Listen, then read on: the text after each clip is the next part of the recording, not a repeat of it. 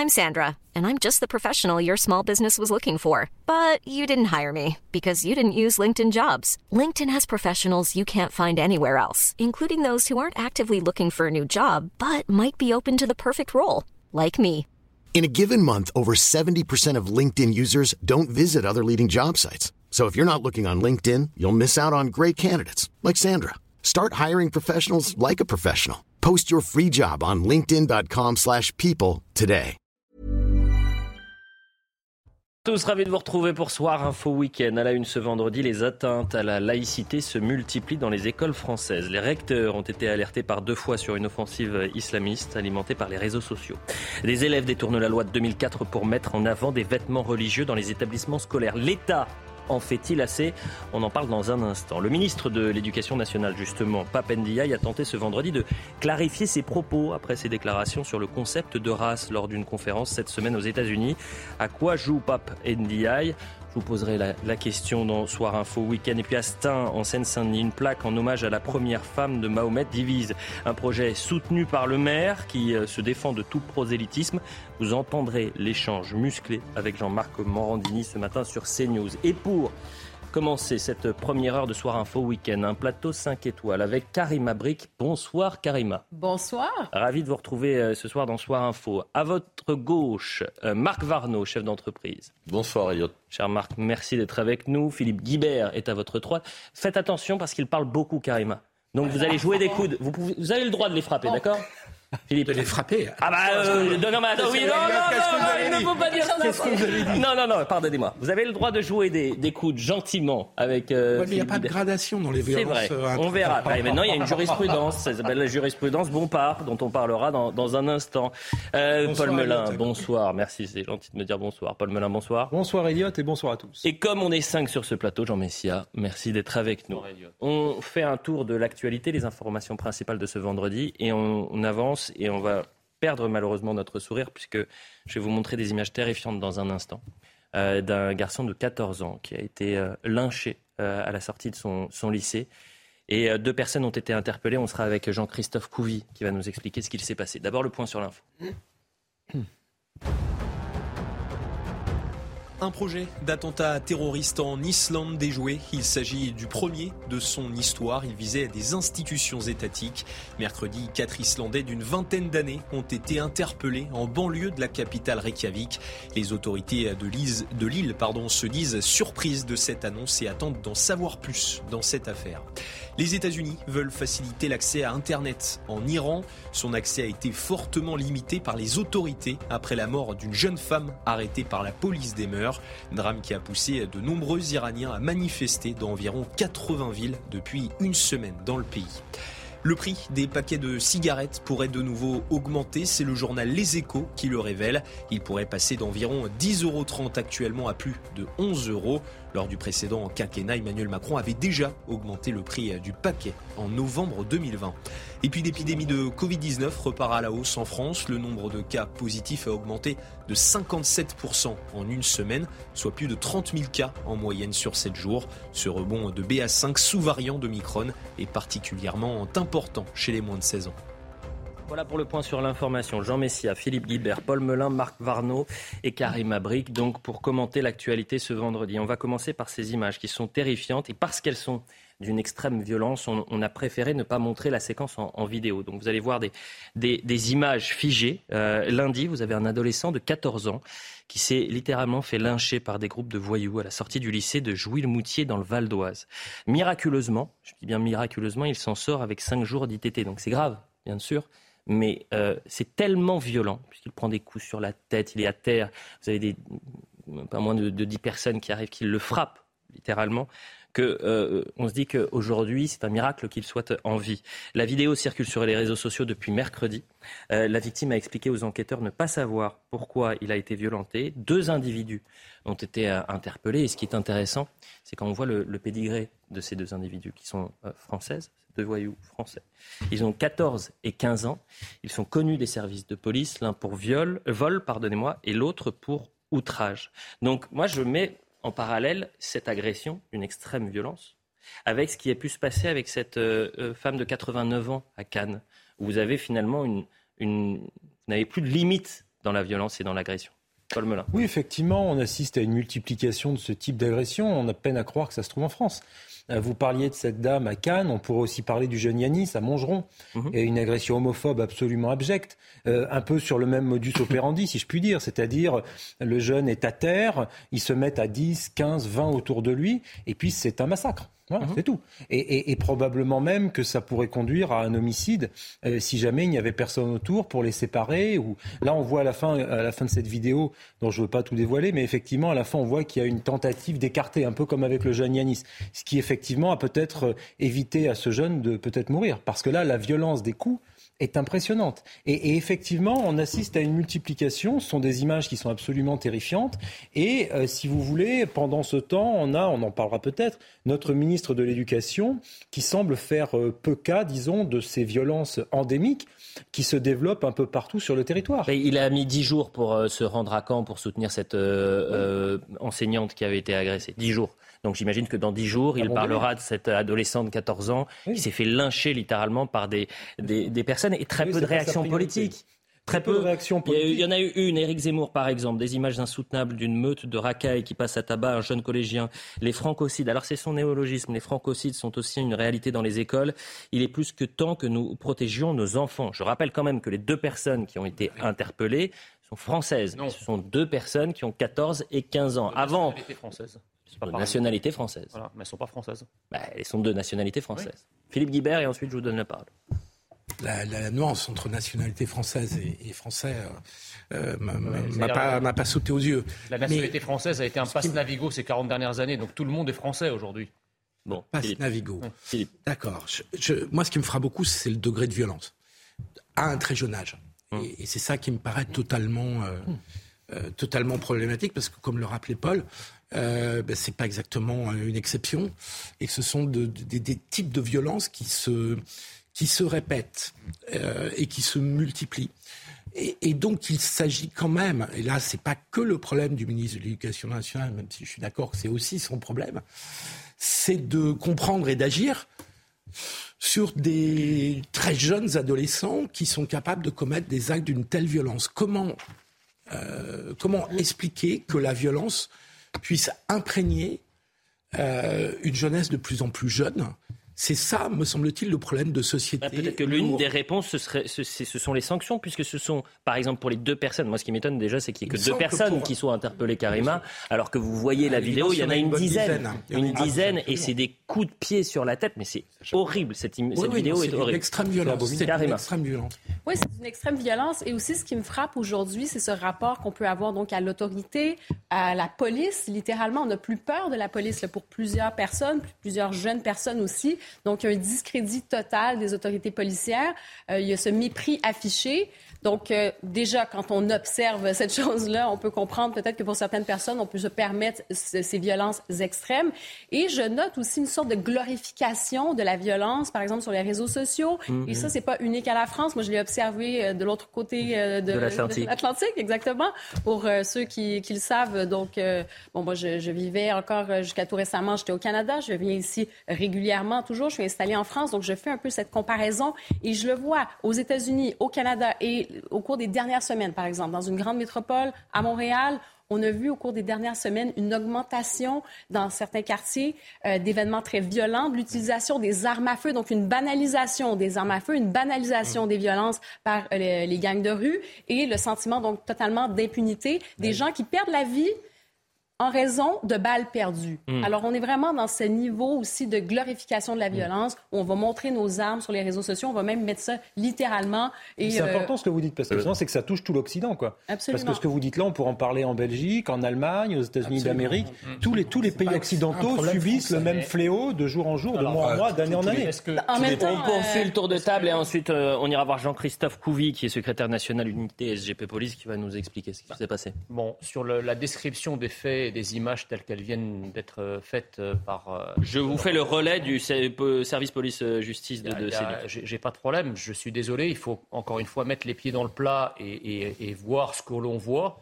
C'est-à-dire une bande dont la majorité, sinon la totalité, est d'origine immigrée, qui lynche euh, ce qui semble être un jeune Français euh, de souche. Voilà. Mm. Alors vous disiez que c'était des Français. Euh, oui, effectivement, administrativement, ils sont Français, mais sauf qu'on oublie qu'à l'intérieur du mot français, il y a l'identité.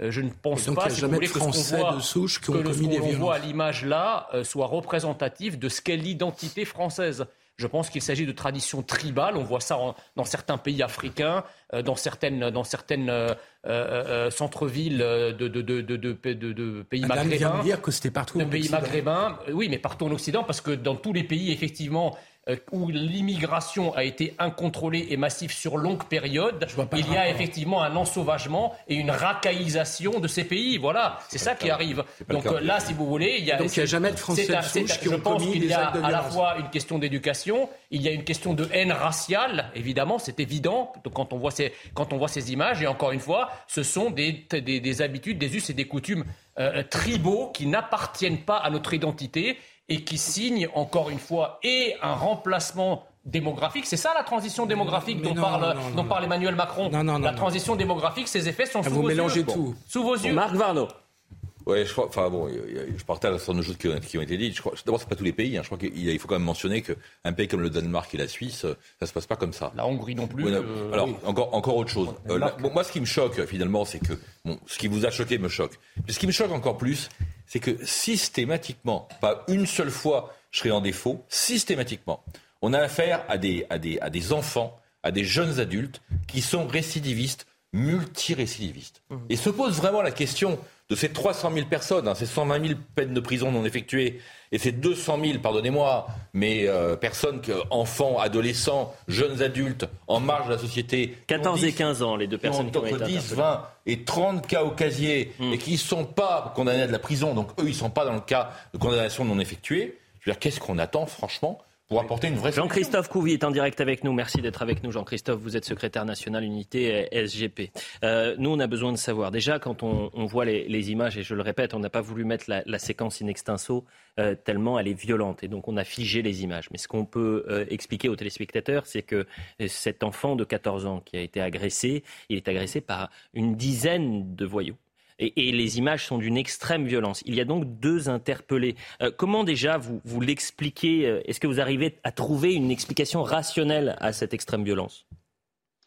Bonsoir. Euh, c'est une violence, alors déjà qui avait eu lieu l'année dernière, hein, en, septembre, le 28 septembre 2021. Déjà, il y avait un, lycéen de 17 ans qui s'était fait agresser dans le même lycée, à la sortie du lycée, à peu près dans les mêmes, dans les mêmes, situations. c'est une violence qui touche malheureusement toute notre société, toute la jeunesse de notre société. Euh, maintenant, on voit ce qui nous choque tous d'ailleurs. Alors oui, il y a les, images violentes. Effectivement, on voit une nuée de, personnes qui arrivent. Là, c'est les mêmes. Ils prennent de l'élan, ils reviennent, ils sautent sur, la, sur ce, pauvre gamin qui, qui demande rien. Et, on voit d'ailleurs qu'il y a, je veux dire que c'est vraiment fait pour faire mal. Ils se rendent même pas compte, ou alors s'ils s'en rendent compte, c'est encore plus grave. Mais vraiment de la portée des coups. Euh, quand on donne des coups dans le visage, dans la tête, mmh. comme on shoot dans un ballon, euh, c'est que vraiment on veut tuer la personne. Donc il y a une enquête de police. Alors nous, en tant que policiers, on prend toujours un peu de hauteur hein, parce que effectivement, on pourrait faire des raccourcis. Euh, j'ai écouté un petit peu, hein, même j'ai lu euh, des raccourcis ratios, etc. Moi, je fais toujours un peu de. Évidemment. Laissez, on, le prend, on prend la hauteur ça se trouve, c'est effectivement, il peut y avoir des règlements de compte entre, bandes. Euh, on sait très bien qu'il y a un contentieux entre les jeunes de Sergy et les jeunes de, euh, de, Jouy-le-Moutier. Enfin, les policiers connaissent un peu cette, situation. Donc, on prend la hauteur, on regarde, on mène une enquête, et après, effectivement, encore une fois, on tirera les conclusions derrière. Mais, ce, qui, ce qui choque, ce qui est choquant, c'est que ces gamins-là ont le même âge que les gamins qui ont, qui ont agressé la, la dame âgée là, à Nice. Euh, ces gamins-là, on les voit nous dans les rues, des fois on les retrouve derrière des volants de voitures euh, à 16 ans, 15 ans, euh, qui conduisent des voitures, qui volent des voitures, qui agressent. Et ça, ça nous pose un vrai problème parce que justement, on recule encore plus cet âge et on se demande jusqu'où on va s'arrêter. Et, et, surtout, c'est que si on n'ouvre pas les yeux maintenant et que, que la société ne réagit pas, on va créer vraiment euh, des, on va revenir comme, comme à l'époque des hommes préhistoriques en fait, et ça va être la loi du plus fort qui, va gagner quoi. Oui, c'est ça, c'est la loi du plus fort. Euh, quand je vous écoutais et je vous ai écouté attentivement, vous avez dit mais quand on veut porter des coups comme euh, ces, individus qui ont porté des coups à, cette victime, il y a quand même une intention de, tuer quand on, met un coup de pied ou qu'on essaie d'écraser la tête de, sa victime. Il y a une autre question, c'est l'excuse de minorité. C'est David Lisnard d'ailleurs. Vous parliez de l'agression à Cannes pour cette nonagénaire. Qu'est-ce qu'on fait On la lève l'excuse de minorité, 14 et 15 ans. si, vraiment il y avait une volonté des juges de rendre la justice, mais c'est une tentative d'homicide, c'est 30 ans le tarif. Pourquoi quand, quand, des, quand des gosses essayent, il faut être clair, d'en tuer un autre, il n'y a pas une tentative d'homicide qui est retenue? Pourquoi c'est jamais le cas? Et parce que là, là, le tarif c'est 30 ans. Donc là, le juge, il ne peut pas le condamner à deux ans de prison avec sursis. Hmm. Ah, le plus généralement, il ne condamne même pas ça. La si vous voulez, là, la compo... Le fait de sous-qualifier permet Excusez-moi, il n'y a pas assez de place dans les centres de rétention fermés pour la les, pour les Mais on n'est pas pour euh, bah, Vous en créez des, places. Si vous pouvez bloquer un pays pendant 6 mois, 1 an, voire 2 ans, euh, du jour au lendemain pour une crise sanitaire, je peux vous trouver, je peux vous trouver des places assez rapidement. volonté politique, c'est pas le contraire. Ah oui, bien sûr. Si vous voulez, ce qui me choque, moi, dans ces interprétations, c'est cette capacité à s'aveugler quand c'est pas le bon racisme on imagine, si vous voulez, que là, ça aurait été 10 blancs, ça aurait hein. été 10 blancs qui se seraient jetés sur, un, élève noir comme euh, ça s'est passé là. Philippe a raison, il n'y a pas de bon racisme. Philippe, Guibert a été le premier à sauter au plafond et à faire la danse du ventre en nous expliquant que euh, la France est un pays raciste. En revanche, pas la danse quand c'est un, quand c'est un blanc qui est tabassé par 10 noirs, bizarrement là, la composante raciale et raciste, ça disparaît. En revanche, comme par magie, il n'y a pas de racisme anti-blanc, ça a disparu. Vous ne savez rien de cette affaire, vous ne connaissez absolument pas l'enchaînement des faits qui a conduit à ce massacre. Et donc vous partez dans une On a donné d'ailleurs les, premiers éléments de ma On a plein d'autres exemples qui montrent que le racisme vous faites des généralisations existe à partir d'événements que vous ne connaissez ça pas. d'ailleurs un cheval, de, un cheval que vous devriez... Sur lequel vous ne savez rien. Un cheval que, vous devriez enfourcher, la lutte contre le racisme anti-blanc ça rapporterait plus qu'un racisme imaginaire que vous êtes en train de combattre. Ce que je vous propose, en tous les cas, vous parliez, Karima, des réseaux sociaux. n'importe quoi. Non, mais, dans, tous les pays, il y a du racisme. Oui, mais c'est pas. On va pas euh, là, on enfonce des portes ouvertes. Donc, euh, le racisme imaginaire, ça n'existe pas. Il n'y a pas de racisme imaginaire et il n'y a pas effectivement de gradation dans le racisme. En revanche, euh, ce qui est intéressant, c'est que vous avez parlé des, des réseaux sociaux. heureusement, finalement, qu'on a ces images-là sur les réseaux sociaux parce que personne n'aurait parlé de cette mmh. information mmh. et de ce drame-là. Quand on voit une violence extrême, on se demande aussi si ça participe. De plus en plus, on Vous se avez demande raison. justement jusqu'où ça va aller. Et le fait qu'on ne le fait qu'on ne montre pas dans les médias mainstream ces images rejoint en partie quand même l'analyse que vient de donner Jean, qui est que ça concerne des jeunes issus de l'immigration principalement, et que le lien entre immigration et délinquance dérange 90% de la bien-pensance de ce pays. Jean-Christophe Évidemment, ça facilite pas les J'ai une, une, dernière question sur cette euh, sur cette actualité-là, et, et d'ailleurs, ce ne sont pas des faits divers, et j'en ai marre qu'on parle des faits ah divers pour ces faits-là, ce sont des faits de société. Euh, euh, euh, Jean-Christophe Couvi, il y a deux personnes qui ont été interpellées seulement, alors qu'il y en a une dizaine autour qui ont, qui ont frappé cette victime de 14 ans. J'imagine que l'enquête est, en cours et qu'on n'en est qu'au début de l'enquête. Hein. Oui, bien sûr. c'est le début de l'enquête. On, analyse des images, on en recoupe, on recoupe par rapport au visage, on essaie de savoir qui sont ces personnes. Alors, certaines ont des capuches parce qu'ils sont habitués aussi à essayer de se couvrir. Et puis petit à petit, voilà, on, démêle la pelote de laine entre guillemets. Et puis on veut savoir surtout euh, dans l'enquête euh, qui a fait quoi, pourquoi est-ce qu'on en est venu là, euh, analyser les contradictions des uns des autres parce que ça va jamais être leur faute, c'est pas eux, c'est quelqu'un d'autre, c'est une méprise. Enfin voilà, on a un peu l'habitude de tout ça. Moi, ce qui me choque vraiment, c'est ce manque de bienveillance, d'empathie dans cette jeunesse où en fait, effectivement, on, est, on, sent que la société, elle est tétanisée elle est tétanisée parce qu'on a ce regard sur, les mineurs de 1945 en fait. Et on se dit toujours, bah tiens, euh, c'est à peu près les mêmes mineurs. Sauf qu'entre-temps, euh, j'allais dire que le temps a évolué, le temps a changé. Et on voit bien que maintenant, les gamins d'aujourd'hui ne sont plus les gamins d'il y a, 30, 40 ans. Et, cette société, aujourd'hui, notre société, elle a du mal parce que effectivement, on a toujours cette, cette, envie de protéger des enfants, de protéger les mineurs. Et d'ailleurs, on les punit jamais, on leur donne des mesures éducatives. Et la différence, elle est là, c'est qu'un enfant qui n'a jamais eu de punition dans sa vie ne peut pas savoir où est le bien, où est le mal. il y a aussi à voir du côté des parents. Il faut aller voir aussi un petit peu du côté des parents. Comment ça se fait que des gamins en arrivent là? Est-ce qu'ils sont entourés par les parents? Est-ce qu'ils sont lâchés dans la nature? Euh, Voilà, il y a aussi ce côté social où on sent que, bah, que ces enfants-là sont livrés à eux-mêmes. C'est des enfants perdus un peu. Et, c'est ça qu'il va falloir aussi que la société, je veux dire, euh, se focalise là-dessus et réagisse vraiment. Et pas réagir en fonction avec des grandes phrases et, des grands principes. Non, non, c'est qu'il va falloir que maintenant nos hommes politiques et, les décideurs mettent les mains dans le cambouis et aillent vraiment là-dedans. Malheureusement, Jean-Christophe Couvi, c'est pas, on va pas euh, vous demander de réagir là-dessus, mais vous parliez des décideurs et des responsables politiques. Vous avez euh, des, gens à la tête de l'État qui n'ont pas comme logiciel la répression et, la réponse pénale ferme. Donc vous pouvez avoir tous les mots et on va commenter ces actualités-là encore pendant longtemps. Mais puisqu'on ne fait rien et qu'on n'avance pas, on va se retrouver à, devoir commenter. Autre exemple qui est là aussi très intéressant, le crack à Paris. Ça fait un an qu'on déplace le problème, qu'on n'a aucune solution. Alors, euh, pour le coup, on a quand même un ministre de l'Intérieur qui a fait la promesse de régler ce fléau-là euh, d'ici euh, un an. Mais vous avez un homme de 92 ans qui a été roué de coups et volé par un toxicomane près de la porte de la Villette dans le 19e arrondissement il y a quelques semaines. L'agresseur a été interpellé et placé en détention provisoire. Quant au nonagénaire, il a été hospitalisé. Ça s'est passé le 9 septembre dernier. Est-ce que vous avez quelques informations là-dessus? Écoutez, cette personne-là a été, euh, encore une fois, heureusement, on a, retrouvé euh, cet agresseur grâce à la vidéosurveillance. Et oui, encore la fameuse vidéosurveillance, comme quoi elle est très utile euh, malgré tous les détracteurs. Et puis nos, collègues ont fait, des, ont fait une grosse opération deux jours après. et donc ils ont recoupé, ils ont retrouvé cet individu, ils l'ont arrêté, ils l'ont interpellé, et la personne a été déférée. Mais encore une fois, le, le crack, vous savez, ça, c'est c'est terrible parce que les, gens sont dans une telle dépendance qu'en fait, euh, ils retrouvent les, plus, les plus vieux instincts de l'homme. Euh, je parlais tout à l'heure de, l'homme préhistorique, mais en fait, on en est là. Et ils sont prêts à, taper et presque tuer un individu qui a, 90 ans, une personne, un grand-père, qui pourrait être leur grand-père, tout ça pour récupérer 10, 20, 30 euros. Mmh. Donc voilà, mmh. c'est vraiment dramatique d'en arriver là, et cette drogue est un fléau. Et je sais que mes collègues sont sur le terrain tous les jours et essaient de lutter contre ça mais encore une fois, on n'y arrivera que si, j'allais dire, on ne voit pas que par le prisme policier. Il va falloir vraiment que la société se pose des vraies, vraies, vraies questions. Hmm. Le prisme politique également, Paul Melun. Bah oui, le prisme politique, parce qu'effectivement, là, sur le crack, si vous voulez, il n'y a aucune espèce de volonté politique d'en découdre. Excusez-moi.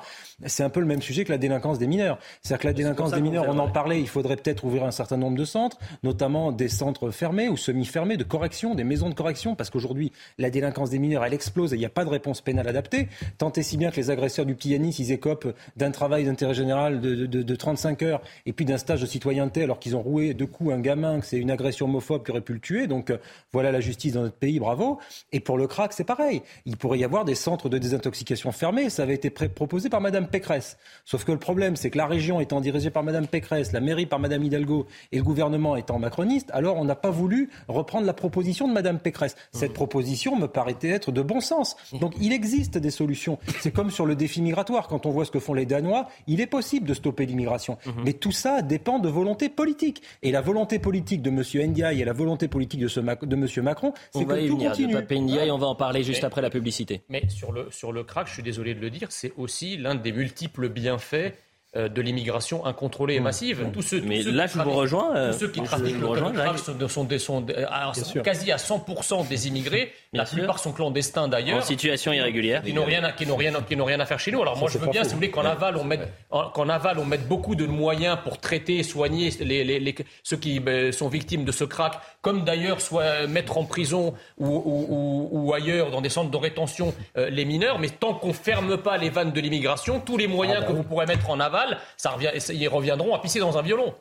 je... crois que tant qu'on n'ouvre pas les vannes de la gestion de l'État pour libérer les bons budgets, pour les bons, pour les bons ministères, pour pouvoir redonner de l'argent, ministère de la Justice, redonner de l'argent à l'intérieur, faire en sorte que quand la, mairie de Paris crée 5000 postes de policiers municipaux, où ils sont? Ils sont nulle part. Pourquoi? Mmh. Parce que la police nationale leur a redonné des tâches qu'ils ne peuvent pas assumer. Donc on est toujours dans un jeu à somme nulle. C'est-à-dire qu'il ne se passe jamais rien. On, remet de l'argent dans la machine, mais comme on ne gère pas, eh ben, il n'y a rien qui change. et, la réponse n'est qu'impuissance. La réponse n'est qu'impuissance, alors c'est ce qu'on voit et ça continue. On remercie Jean-Christophe Couvy hein, pour, votre témoignage et votre analyse. Ah, la publicité. Une mini-question, allez-y vite, euh, Philippe. Est-ce que vous avez des informations précises sur ce qui a conduit à ce déchaînement de violence à Jouy-le-Moutier? Vous disiez règlement de compte entre bandes. Est-ce que c'est autre chose ou c'est ça? Non, alors je, pour l'instant, j'ai pas assez d'informations, euh, mais euh, je crois pas, euh, moi, à la thèse comme quoi des personnes de couleur vont aller lyncher une personne entre guillemets française blanche. Voilà, c'est ce qu'on veut dire. Merci de le, dire. Mais, mais, mais attention, je, je, je n'ai pas tous les éléments. Et si c'était vraiment le cas, ça serait vraiment très très grave. Mais en même temps, j'ai l'impression qu'on prend juste des personnes comme ça au hasard euh, justement pour faire un, j'allais dire, pour, pour montrer. Pour montrer, pour marquer son territoire. Pour marquer le territoire et montrer qu'on peut venir quand on veut. Et, parce que c'est des.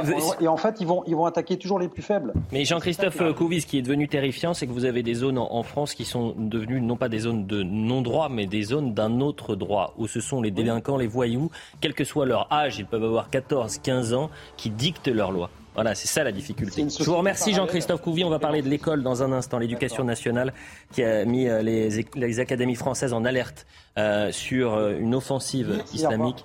Merci encore et on se retrouve dans un instant.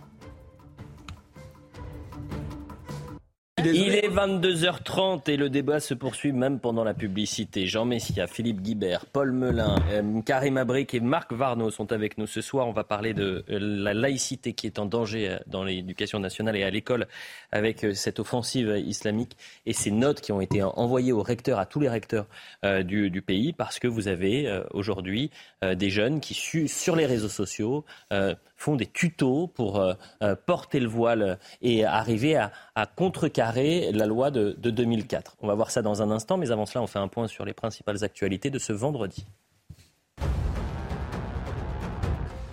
En Iran, au moins 50 personnes ont été tuées dans des manifestations. Elles faisaient suite à la mort d'une jeune femme après son arrestation par la police des mœurs. Ces manifestations ont eu lieu dans environ 80 villes depuis une semaine dans le pays. 436 corps exhumés en Ukraine. Les cadavres étaient enterrés dans une forêt près de la ville d'Izium, reprise aux Russes. Selon le gouverneur de la région de Kharkiv, 30 d'entre eux présentent des signes de torture. De son côté, Moscou nie avoir commis ces crimes et qualifie la découverte des tombes de mensonges. Et puis du nouveau, dans l'affaire Keira Amraoui, le secrétaire général du PSG a été entendu cette semaine. Le club de la capitale s'est porté partie civile dans les deux enquêtes, celle pour violence aggravée après l'agression subie par Keira Amraoui et celle pour escroquerie en bande organisée à l'encontre de César M, ex-conseiller d'Aminata Diallo. Voilà pour le point sur l'information. Deux notes des services de l'État évoquent en détail une mobilisation de, la sphère islamiste sur les réseaux sociaux ciblant la laïcité à l'école. Parmi elles, des appels à porter le camis et prier par les biais des réseaux sociaux. Une première note rédigée par les renseignements territoriaux qui date du 27 août, liste les stratégies développées. Et euh, Augustin Donatieu, l'un de nos journalistes, il est allé sur les réseaux sociaux, il a fouillé un peu pour voir comment euh, fonctionnait euh, cette, ce prosélytisme 2.0. Regardez. Elle se compte par dizaines sur les réseaux sociaux. Ces vidéos postées sur Twitter et la plateforme TikTok en particulier deviennent rapidement virales et font le tour des cours de récréation. Dans la plupart des vidéos, les étudiantes incitent au port de la tenue islamique en se mettant directement en scène dans les établissements scolaires avec une orthographe approximative. Des vidéos d'incitation donc, qui vont même jusqu'à expliquer comment tromper l'éducation nationale comme celle-ci, vue par près de 300 000 jeunes internautes. Celle-ci est super pratique pour les étudiantes, les étudiantes en lycée, collège ou école, parce qu'elle est rétractable. Comme vous pouvez le voir, c'est une abaya à double tissu qui peut se transformer en tunique. Il suffit juste de rentrer la première couche dans votre bas et c'est fini. Bye bye les surveillants islamophobes. Des vidéos qui n'ont pas échappé au comité interministériel de prévention de la délinquance et de la radicalisation. Ce dernier parle de comptes gravitant autour de la mouvance islamiste qui remettent en cause le principe de laïcité à l'école dans le but de déstabiliser l'institution scolaire. Aujourd'hui, on est complètement dépassé par ce, phénomène, Philippe Guibert Je ne sais pas si on est dépassé, mais depuis 2004, les milieux militants islamistes contestent cette loi. C'est un point constant depuis euh, un peu plus de 15 ans euh, de combat des militants islamistes, notamment des frères musulmans, mhm. euh, qui tiennent un discours assez constant là-dessus. et donc cette loi qui est notre fierté, puisque nous sommes les seuls, hein, on n'aura pas à avoir voté ce, type de, loi hein, qui sanctuarise l'école et qui interdit les signes religieux ostentatoires. On est les seuls. Hein. Et donc c'est un point de combat sur lequel il y a des tests permanents de la part des, des milieux militants islamistes qui aimeraient pouvoir soit contourner, soit remettre en cause mm. cette loi. Souvenez-vous que dans la fameuse manif contre l'islamophobie de 2019, sauf erreur de ma part, c'était un des points soulevés par un certain nombre de militants islamistes qui participaient à cette manifestation. Donc on trouve ce type de vidéo et ce type de tuto euh, sur les réseaux sociaux n'est pas vraiment étonnant, c'est de la suite logique. Voilà, exactement. Euh, on a l'air, on regarde ça, on se dit, on est étonné. Il n'y a pas de quoi être étonné. Les jeunes sont sur les réseaux sociaux, on va les chercher justement sur les réseaux sociaux et euh, ces messages, ces vidéos, ben, c'est ce qui prend auprès des jeunes. Et par ailleurs, vous parlez de ce modèle universaliste. Donc la France vous menez ce combat. Vous êtes, vous l'avez dit, probablement une exception. Ben, une exception, mais en même temps, votre modèle, le modèle n'est peut-être pas parfait, mais c'est un modèle honorable, aux objectifs honorables, et vous devez continuer de mener cette lutte. Elle est hmm. attaquée de toutes parts. La, France. La France, pays euh, seul sur ce sujet. Ben oui, oui. Non, non. Attendez, non, non, j'allais dire. Le, Danemark, attendez, le Danemark a fait pour les, pour les enfants, les enfants, pour les crèches. Si vous êtes d'origine étrangère, vous ne mettez pas votre, votre enfant dans une crèche donc républicaine au Danemark, mhm. perdez vos droits. Que je veux dire, c'est que... vos droits. Que les, Danois ont compris. C'est Karima terminé. Laissez Karima terminer. Ce que je veux dire, c'est que par ailleurs, je trouve que la France, quand même, se laisse un peu, euh, comme on dit, amadouer peut-être par les sirènes, un peu multiculturalistes, le modèle racialiste. on a juste un, ministre de l'Éducation nationale qui, a, qui, qui, baignait, qui baignait dans, dans, bah, dans, dans, ces euh, réflexions-là. Non mais, non mais attendez, là, on est j'ai entendu à plusieurs reprises dans les vidéos le mot islamophobe. D'abord, il n'y a pas d'islamophobie en France. La seule islamophobie qu'il y a en France, mm. c'est le revers de la francophobie d'un certain nombre de musulmans qui refusent de vivre et de s'habiller à la française. Si vous refusez le mode de vie français par francophobie, parce que ce mode ne vous convient pas, parce que votre religion, votre manière de pratiquer la religion est contraire finalement au pays dans lequel vous vivez, ça s'appelle de la francophobie. Et donc évidemment, lorsque vous venez avec votre propre tenue, avec vos propres mœurs, vos propres coutumes, imposer ça aux Français, il y a évidemment un rejet de la part du peuple français de ces coutumes-là. Ça, c'est la première chose. La deuxième chose, c'est que dans les notes que, de, de l'éducation nationale, à aucun moment le mot islamiste ne figure. On parle de tissus, d'habits traditionnels, de vêtements traditionnels. Mais de quelle tradition? C'est des aborigènes d'Australie qui viennent dans nos écoles? C'est des Sikhs, c'est des... On écoute Papendiaï justement à ce propos. Il a réagi. Si on ne nomme pas, si vous voulez, le problème, on risque pas de, le combattre. On écoute Papendiaï qui a réagi cet après-midi. Juste, si je puis me permettre de terminer, je pense que là encore, nous avons ce que Emmanuel Macron appelle la transition démographique, c'est-à-dire la poussée d'une autre culture, d'un autre peuple qui vient cette fois-ci par le bas, à la faveur de la démographie, et qui vient changer finalement la culture et euh, l'éducation par le bas. Voilà, et ça c'est très dangereux. Ça s'appelle le remplacement démographique. Papendiaï, on l'écoute. Nous sommes euh, attentifs euh, à toutes les manifestations, à tous les signalements qui peuvent être faits, soit sur les réseaux sociaux, soit à l'intérieur des écoles et des établissements scolaires concernant les atteintes euh, à la laïcité. J'ai annoncé que nous publierons chaque mois des données euh, à propos des euh, signalements opérés par les établissements scolaires. S'il y a lieu, nous interviendrons. Pour l'instant, nous n'avons pas de données clairement établies à propos de la rentrée, mais nous surveillons la situation avec attention. Paul Melun, il vous rassure ou il vous inquiète? Ah bah, Il m'inquiète beaucoup. Si vous voulez, là, il se fait plus bête qu'il n'est, le ministre de l'Éducation. C'est-à-dire qu'il il fait semblant de ne pas voir une réalité que ses services pas euh, un complot ourdi par l'extrême droite ou que sais-je. Ses services lui remontent. Hein. et effectivement, il suffit de parler à des profs en banlieue, il suffit de parler à des chefs d'établissement, il suffit de parler au corps enseignant dans son ensemble et même jusqu'au recteur pour voir que le navire craque de tous les côtés.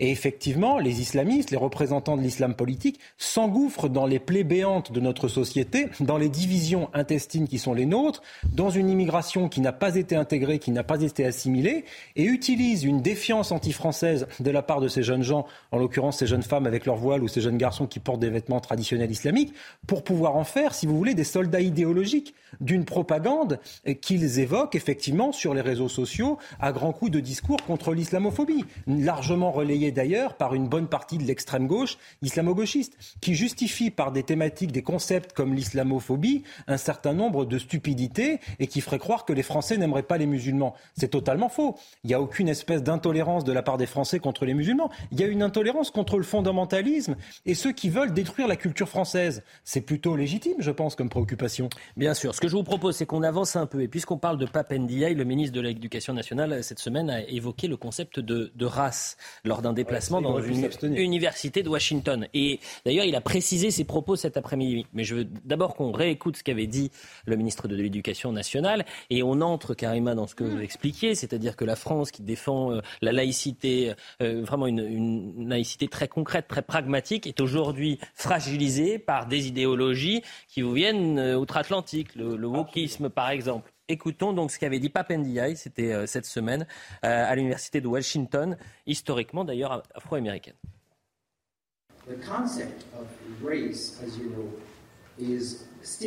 Le concept de race, comme vous le savez, est encore très sensible en France.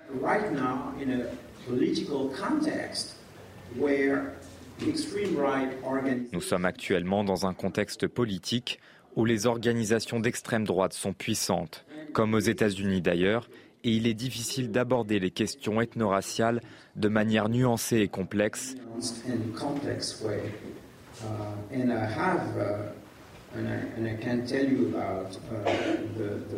Et je peux vous parler du prix à payer si vous osez parler de ces inégalités ethno-raciales qu'il avait dit, et puis on va écouter euh, ce qu'il a dit ce vendredi. Il a essayé d'expliquer un peu ses propos, mais finalement on s'y perd, parce qu'il dit l'extrême opposé de ce qu'il avait dit cette semaine. Vous savez que je suis un homme euh, de nuances, et euh, dans cette université américaine, j'expliquais les différences, les contrastes qui existent entre la France et les États-Unis. Il y a des ressemblances, mais il y a aussi des différences importantes. Et devant cet auditoire américain, je faisais en quelque sorte œuvre de pédagogie en expliquant ce qu'est la laïcité à la française et puis également le fait que euh, la République est aveugle aux différences privées, aux différences physiques. Euh, c'est un point euh, de contraste avec les États-Unis. En fait, qui parle là? C'est l'historien qui est proche des, thèses racialistes ou c'est le ministre de l'Éducation nationale? Je vois absolument pas le problème dans ce qu'il dit. Bah, vous avez un ministre qui parle de thèse, du concept de race. Mais le concept de race fait partie des sciences sociales. Il a, euh, moi, je pense que la France républicaine pense qu'il n'y a pas de race à part la race humaine. Pardonnez-moi. Excusez-moi, c'est pas une catégorie politique, c'est une catégorie des sciences sociales. Il a écrit la condition noire en France que moi j'ai lu au Qui moment est incompréhensible. Ah non, elle n'est pas incompréhensible. Je suis désolé, Elliot, elle n'est pas incompréhensible. Et donc, il explique que le race, la race n'est évidemment pas un concept ni politique ni biologique, ah. mais que ça devient un concept culturel mhm. sur lequel il y a des discriminations. Jean Messia nous en parlait tout à l'heure. Et donc, le fait de parler de race ne veut pas dire que vous justifiez quoi que ce soit.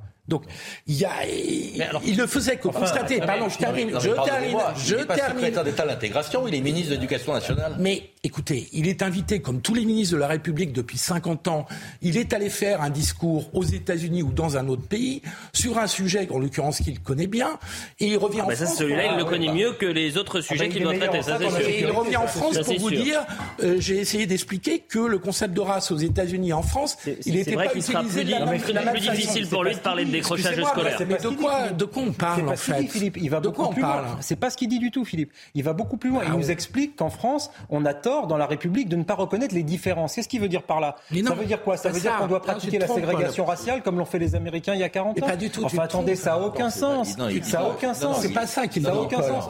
Quand tu parles de concept de race, le mot même devrait suffire à nous faire bondir. Il a dit qu'on ne pouvait pas aborder le sujet en France à cause de l'extrême droite, ce qui est encore plus. Oui, alors non, mais là, c'est la deuxième. Excusez-moi, vous c'est la deuxième ineptie. Tu défends ses propos. Non, tu défends ses propos. Ses propos, mot pour mot, sont choquants. Il dit qu'un ministre. Pas tous en même temps, s'il vous plaît. Je peux dire du mal Pas tous en même temps.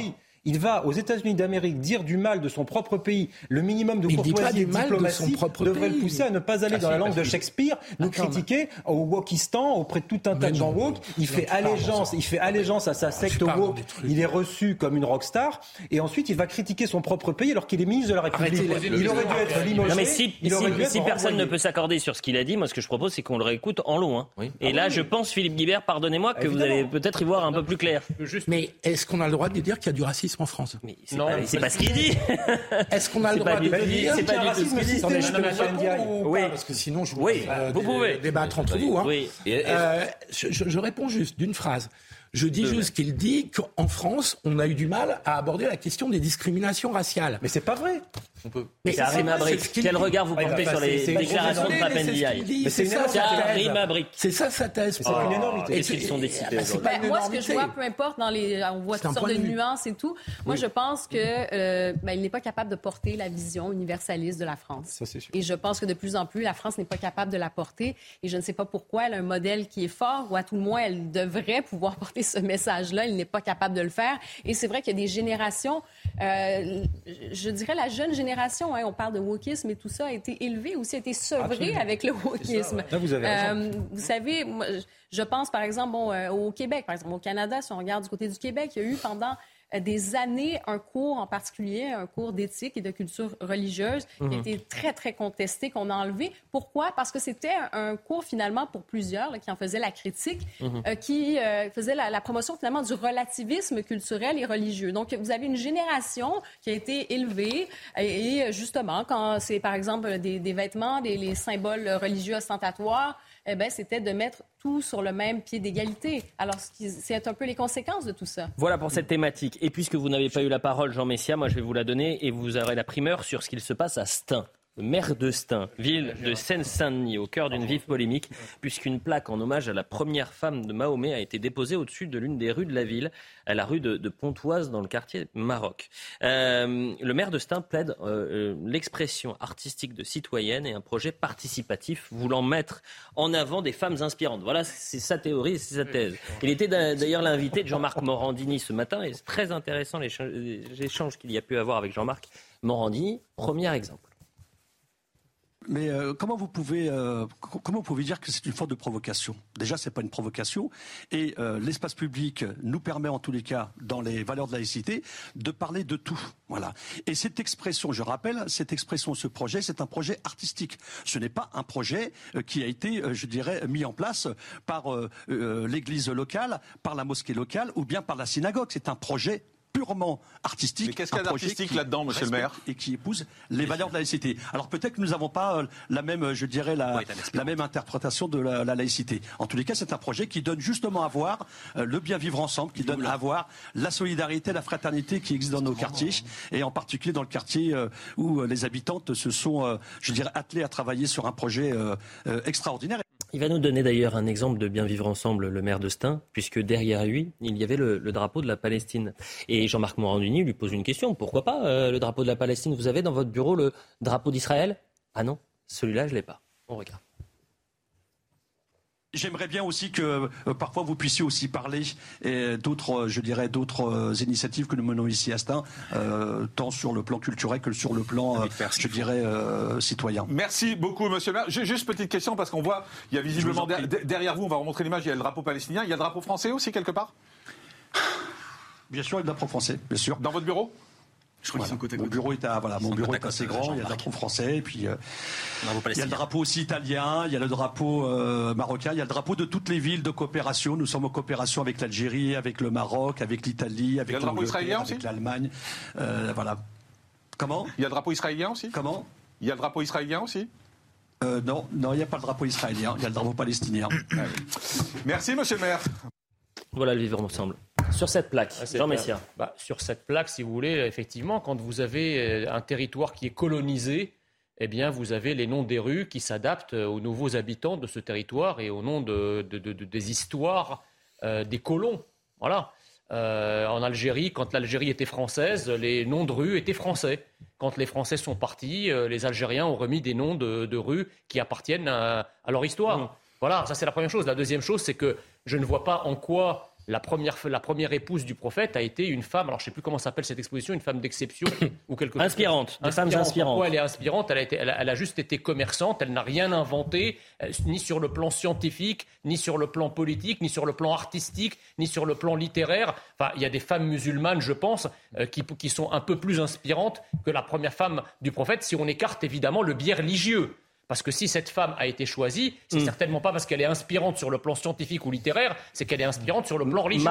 et on, retombe dans le militantisme religieux et le salafisme. La preuve, c'est que, euh, et moi, ce qui m'a choqué, si vous voulez, dans cette histoire, c'est quand un maire de la République française jusqu'à présent s'exprime à la télé, il s'exprime avec le seul et unique drapeau qui doit euh, euh, avoir droit de citer dans son bureau, c'est le drapeau français. Mhm. Qu'il y ait d'autres salles avec d'autres drapeaux des pays avec lesquels il fait de la coopération, il n'y a pas de problème. Mais un maire s'exprime derrière, euh, devant un drapeau français. Marc Varano, autre problématique. Au Sable d'Olonne, la semaine dernière, on l'a traité sur CNews, le tribunal administratif de Nantes, c'est d'ailleurs la cour de tribunal administratif d'appel de Nantes, mhm. qui a validé le déboulonnage de la statue de, de Saint-Michel au pied de l'église Saint-Michel au Sable d'Olonne alors que la population voulait la maintenir. Euh, et aujourd'hui, vous avez donc une statue de Saint-Michel qui est déboulonnée, et dans une autre ville à Stein, donc en Seine-Saint-Denis, euh, une plaque en hommage à, la première femme de, de, Mahomet. Donc j'y vois pas très clair. C'est ça que j'aimerais savoir. Moi, j'y vois assez clair. C'est-à-dire que d'un côté, si vous voulez, on déboulonne une histoire qui est incontestable, et de l'autre côté, on boulonne euh, une histoire qui est très contestable. Dans, dans le cas de Stein, moi je suis, pardonnez-moi, au risque de vous choquer, mais pas d'accord avec l'approche de, de, Jean Messia. Moi je trouve que c'est encore beaucoup plus grave ce qui se passe à Stein. Parce que non seulement, effectivement, il y a le drapeau palestinien derrière le maire, mais il y a, on ne voit pas le drapeau français, on ne voit pas le drapeau européen, donc il est peut-être ailleurs, mais on ne le voit pas. Deuxièmement, il y a quand même un conseil municipal qui est effectivement totalement monocolore. Mmh. Euh, il y a 11, 11 adjoints sur 13, ça doit être un, un cas unique en France, qui sont effectivement d'origine étrangère. Colonisé, oui. Mais le, le comble, c'est que là, il y a une conseil municipal délégué à l'intégration qui est voilée.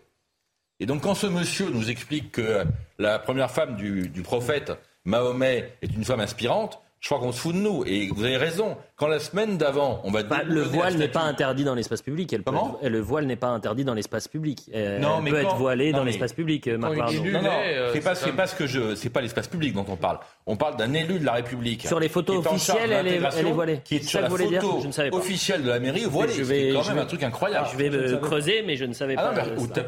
Euh, en 30 secondes.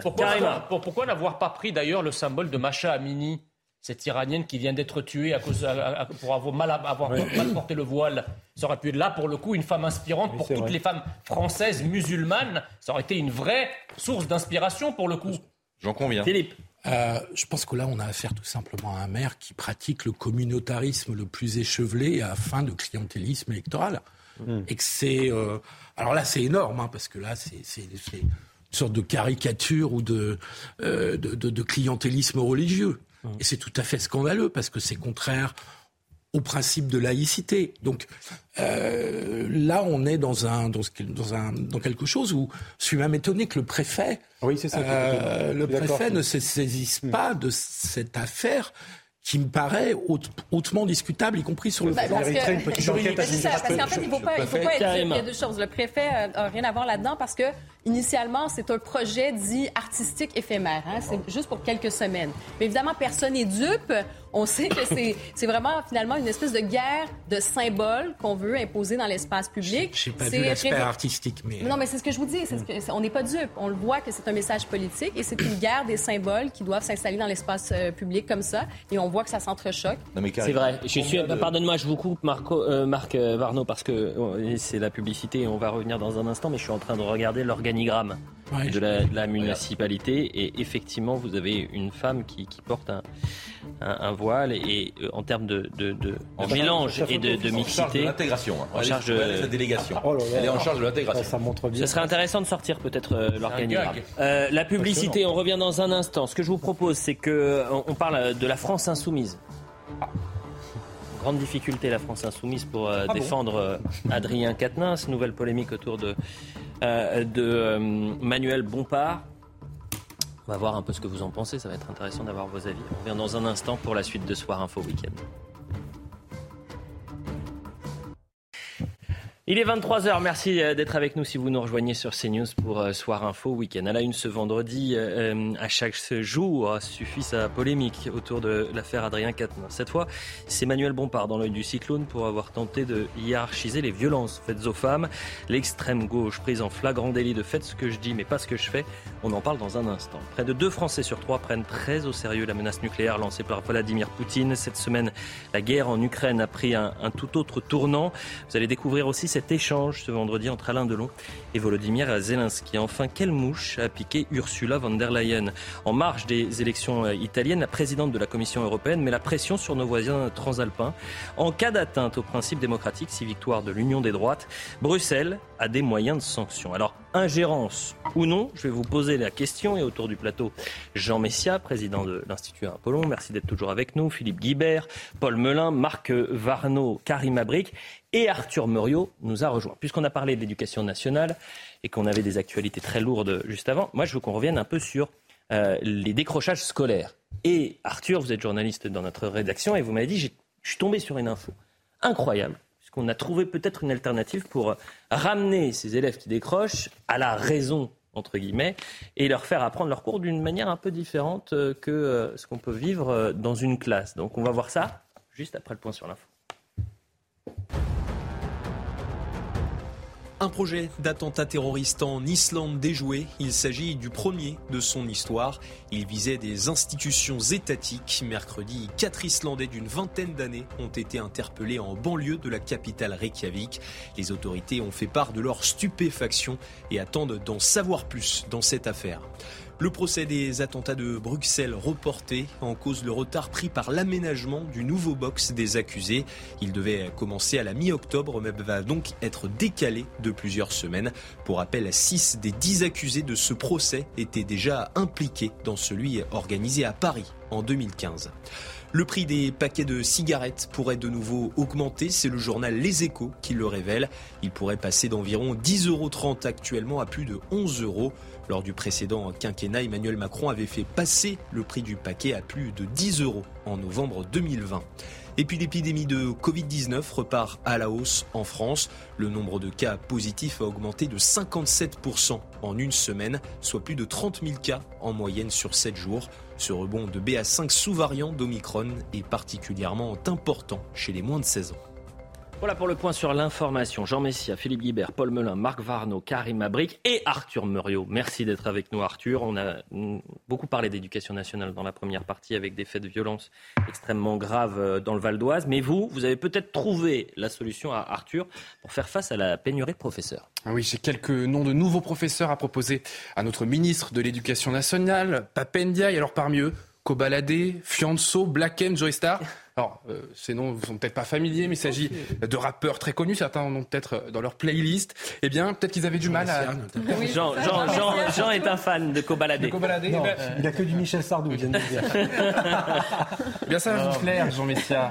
Parce que. Écoutez, parce que pour finir leur euh, fin de mois, peut-être à cause de l'inflation, eh bien, ils se sont reconvertis et euh, ils sont désormais professeurs. Par exemple, vous pouvez trouver la vie de Louis XIV, une journée dans la vie de Louis XIV, racontée, chantée par Cobaladé. Écoutez. Les journées du roi soleil sont toutes complètes organisées.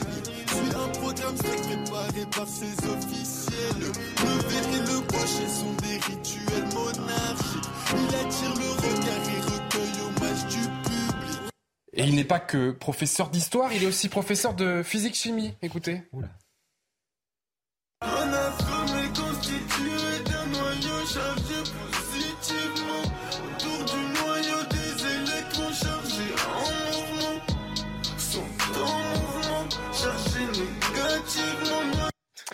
Et cette idée, elle vient d'une plateforme, Sunday Tracks, et ses fondateurs, ils ont une idée, euh, proposer des leçons interprétées par des rappeurs, mais aussi d'autres artistes comme Joyce Jonathan. Le but, permettre une meilleure mémorisation des leçons et donc de lutter contre le décrochage scolaire. Cette application, elle est totalement gratuite. Euh, tout est classé par matière et il y a plus de 1800 euh, musiques pour euh, pouvoir réviser. Bonne idée ou pas, Jean Messia bah, Je sais pas, c'est pour le concours de l'ENA et de l'école normale de pareil ou pas? Bon, sérieusement, ça peut. Est-ce que vous trouvez que c'est une bonne idée? Tiens, on va faire un tour de table très rapidement et on va parler de la France insoumise, bien sûr, après. Bonne idée ou pas? Moi, je trouve que c'est une mauvaise idée parce que ce n'est pas conforme au canon de l'éducation traditionnelle. Et je pense que, euh, voilà, euh, on peut apprendre, mais avec d'autres sons. Parce que ça, c'est une porte d'entrée vers le rap. Et le rap, comme vous le savez, en tout cas, beaucoup de rap. Tout le rap. Euh, beaucoup, de, bon. beaucoup de rappeurs sont très violents. Ils ont des paroles qui frisent la haine anti-tout d'ailleurs. Donc je ne suis pas favorable. Donc vous êtes contre. Pour ou contre, vous êtes contre. Un contre. Pour ah, ou moi, contre. Moi, je suis plutôt contre aussi. Si vous voulez, j'ai l'impression qu'on veut toujours rivaliser dans, dans quelque chose de ludique, même si les enfants d'ailleurs connaissent pas ce mot-là, on l'avait vu au baccalauréat. Mais en tout cas, on essaie d'être de plus en plus ludique, même sans qu'ils connaissent le mot, pour essayer de les divertir, de les amuser. Non, enfin, je vais faire un peu le vieux con, mais l'école n'est pas là pour être ludique, elle est là pour apprendre. Voilà. Karim Abrik. Instruire. Ben, je trouve ça quand même assez euh, rigolo, en fait, plus qu'autre chose, je vous dirais. Donc, euh, non, ben, je pense que c'est vraiment plus un clin d'œil. C'est une porte d'entrée, mais il n'y a personne qui pense que ça va révolutionner euh, votre éducation nationale. Le professeur que vous êtes. Je suis d'accord avec ma voisine. C'est anecdotique.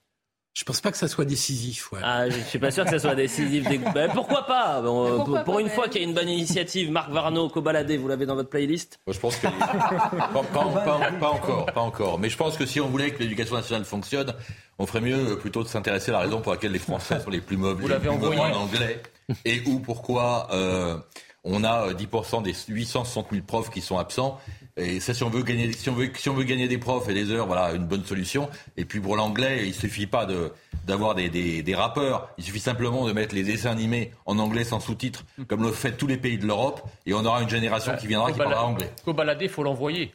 Oui, merci. Allez. Et deux petites précisions. Les artistes sont bénévoles, donc ils ne sont pas payés pour faire ça. Et deuxième précision, toutes les paroles, il y a aussi des fiches qui accompagnent les chansons, elles sont euh, écrites par des professeurs agrégés. bon, maintenant on va faire l'émission Comment s'appelle l'appli J'ai pas L'application, c'est Study Tracks. Il va l'écouter, Philippe Philippe. Je vais aller voir. Pour quel âge voir. Oui, mais j'ai plus de curiosité. Après ce que j'ai regardé, ça Jean C'est à partir du collège. À partir du collège, on peut accéder à l'application avec euh, et tout est gratuit, tout est disponible sur les plateformes de téléchargement. Écoutez, moi la musique sur Louis XIV. Pour les 20 ans, c'est Non, mais la musique hein de Louis XIV me plaît pas mal. Ah, Moi, je pense que je vais la mettre dans. Là, Moi, j'aime beaucoup. c'est devenu.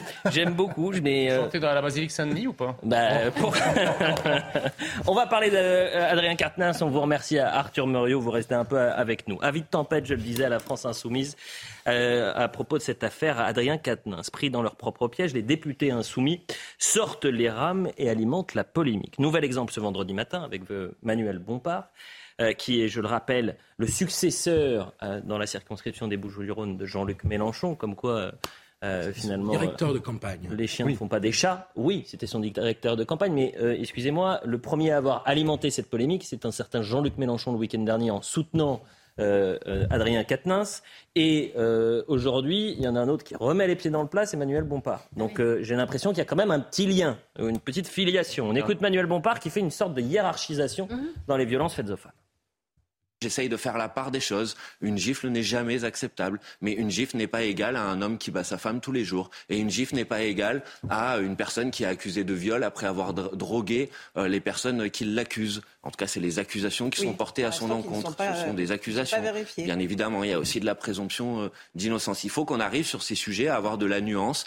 De la nuance et face au tollé provoqué, je dis juste qu'il a communiqué, il s'est expliqué par communiqué. Je n'ai jamais dit ni pensé qu'une gifle n'était pas grave. C'est un fait grave et inacceptable. Et je l'ai rappelé ce matin. Je rappelle seulement des principes fondamentaux proportionnalité et individualisation de la peine. Euh, moi, je me pose cette question. Ça fait une semaine que les députés sortent les rames, l'extrême gauche, prise en flagrant délit, de fait ce que je dis, pas ce que je fais, Karima. Ben oui, complètement. Et puis, moi, ça, ça me frappe quand même. Il dit, euh, il faut qu'on arrive à- sur ces sujets à avoir de la nuance. Mais de quelle nuance parle-t-il exactement? Euh, pour moi, est-ce qu'il y a des petites violences qui sont acceptables? Donc, on va faire la gradation, on va dire, ah oui, mais celle-là, quand même, elle est acceptable? Non. Il y a un moment où vous, vous franchissez un pas. C'est pas du puritanisme. C'est simplement, il y a un fait qui est avéré. Et bon, la ligne a été franchie. Est-ce qu'on peut le dire simplement?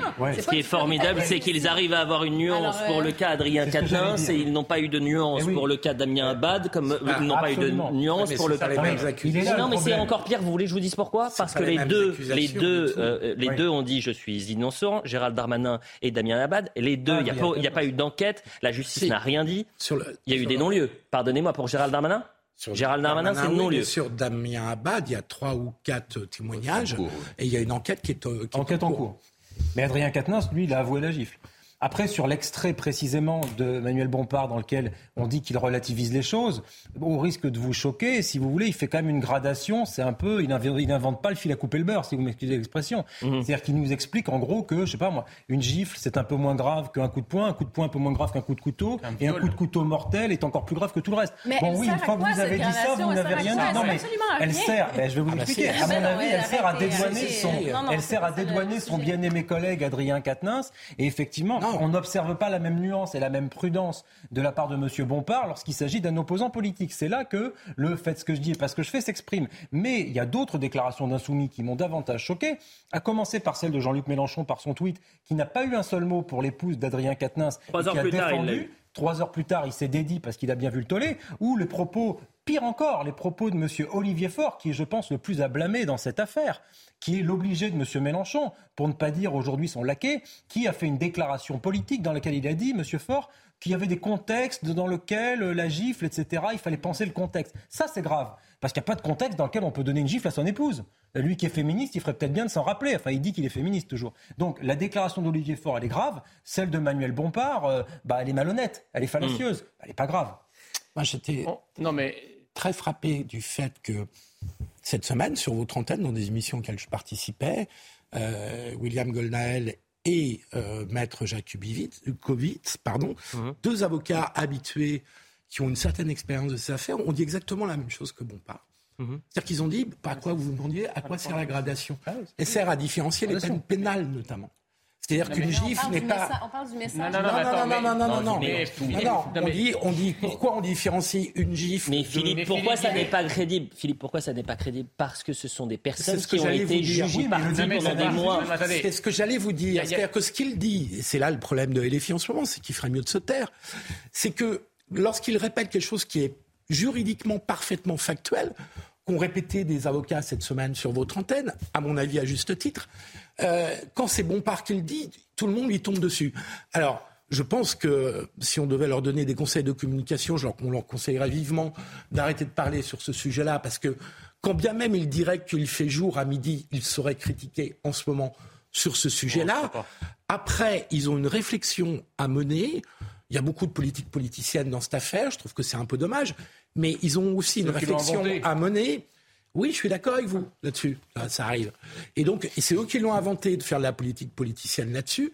Évidemment qu'ils ont eu tort. Donc là, ils se prennent le retour de bâton. Rappelez-vous la déclaration. Je, me permets d'ajouter qu'à un moment donné, on va oublier que c'est LFI, que c'est des, que c'est politique, et on va parler un peu du fond, et il faudra retrouver un peu de raison dans la façon d'appréhender ces sujets. Je donne juste euh, la déclaration d'Éric Zemmour euh, hier euh, chez nous dans l'heure des pros. C'est un peu quand on découvre le curé au bordel, on a envie de se moquer de lui, car il nous a fait la morale dans des circonstances autres. La France insoumise, c'est la même chose. Est-ce que vous partagez ce constat? Est-ce qu'ils sont en train de subir les foudres du, tribunal médiatique qu'ils ont alimenté, je le répète, pendant des mois le, le problème, c'est vous voulez, c'est qu'il y a deux logiques. Il y a la logique strictement juridique et le fait de et le, non mais strictement juridique, le fait de rappeler qu'il y a une proportionnalité des peines en fonction de des, des infractions et des crimes. Ça, je veux dire, euh, on enfonce des portes ouvertes. Donc juridiquement, euh, juridiquement, on les enfonce plus. Ça, non mais juridiquement, non mais, non mais justement, là, il, il enferme le débat dans le juridisme pour pouvoir en réchapper. Le problème, c'est que d'un autre côté, il y a une dimension politique.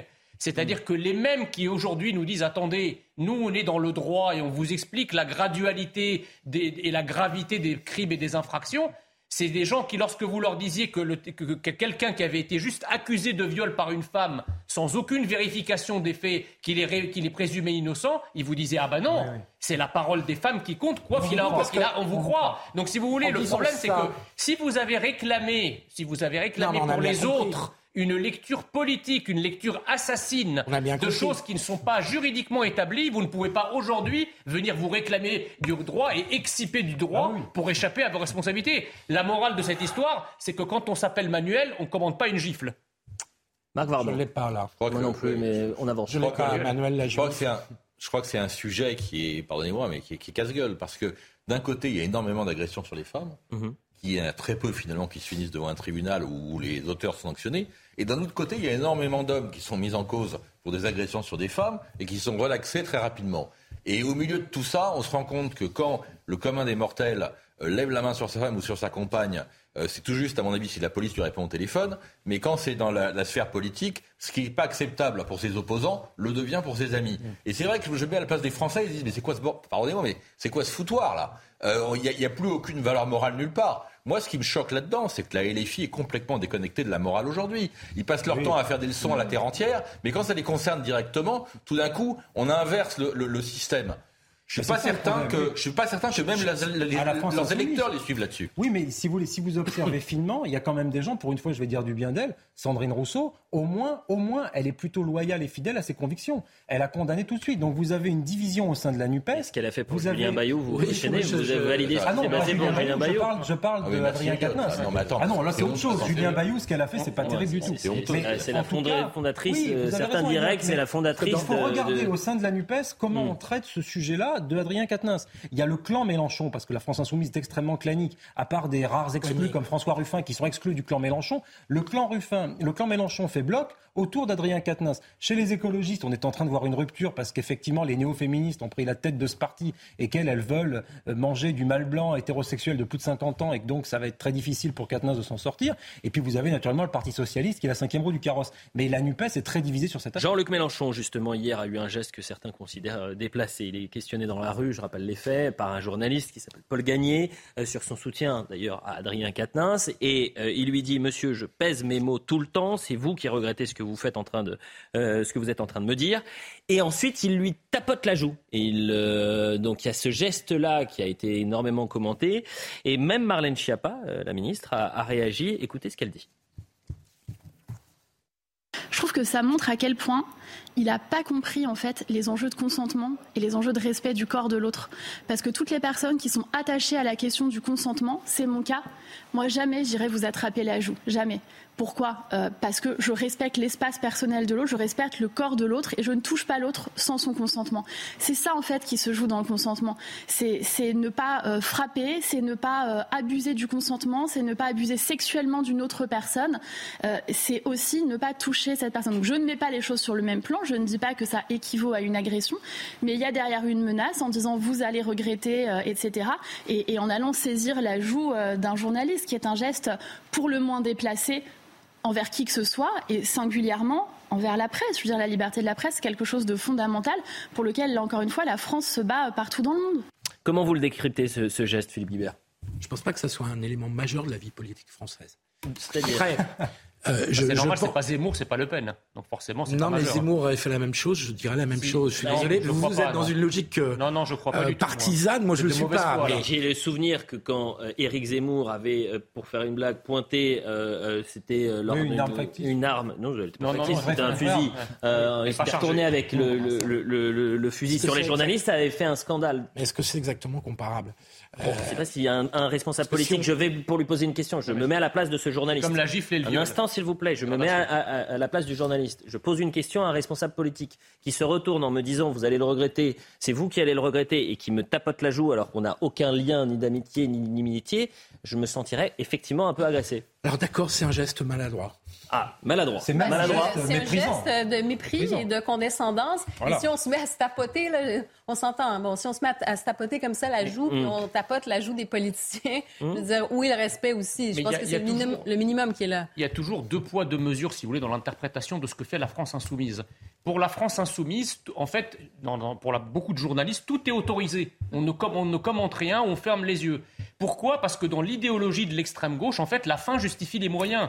Comme ils s'imaginent et ils se griment en grands révolutionnaires qui veulent apporter le bien et le paradis sur terre, finalement tout passe crème. Que vous soyez violent avec votre femme, ça passe crème, la fin justifie les moyens. Que vous tapotiez à la, joue d'un journaliste, ça passe crème, la fin justifie les moyens. En revanche, la moindre poussière chez un opposant qui, lui, n'est pas d'extrême gauche et qui n'a pas les grandes ambitions euh, politiques et eschatologiques que vous, vous pouvez avoir, alors là, c'est haro dessus et on lui tire dessus à boulet rouge. Donc, si vous voulez, l'attitude de la France insoumise et de tous les médias gaucho-progressistes qui les protègent, c'est précisément l'objectif final recherché. Leur objectif final recherché, c'est le bien. Donc comme ils recherchent le bien, bah, tout est autorisé, tout est lu à la lanterne du bien. Et Donc soit minimisé, soit, justifié. Honnêtement, tout le monde lui tombe dessus, à Mélenchon et à Bompard. Et ah bon, France Inter lui est tombé dessus ah ouais. À quelques ah ouais. tout le monde lui tombe dessus. Ah ouais, donc tout le monde lui tombe dessus. il n'y a pas de médias qui nous Lorsqu'il hein. dit, Philippe Guibert, je pèse mes mots, Jean-Luc Mélenchon, lorsqu'il dit ça, il faut comprendre peut-être aussi que donc, euh, lorsqu'il avait pu euh, euh, prétendre que la police tue,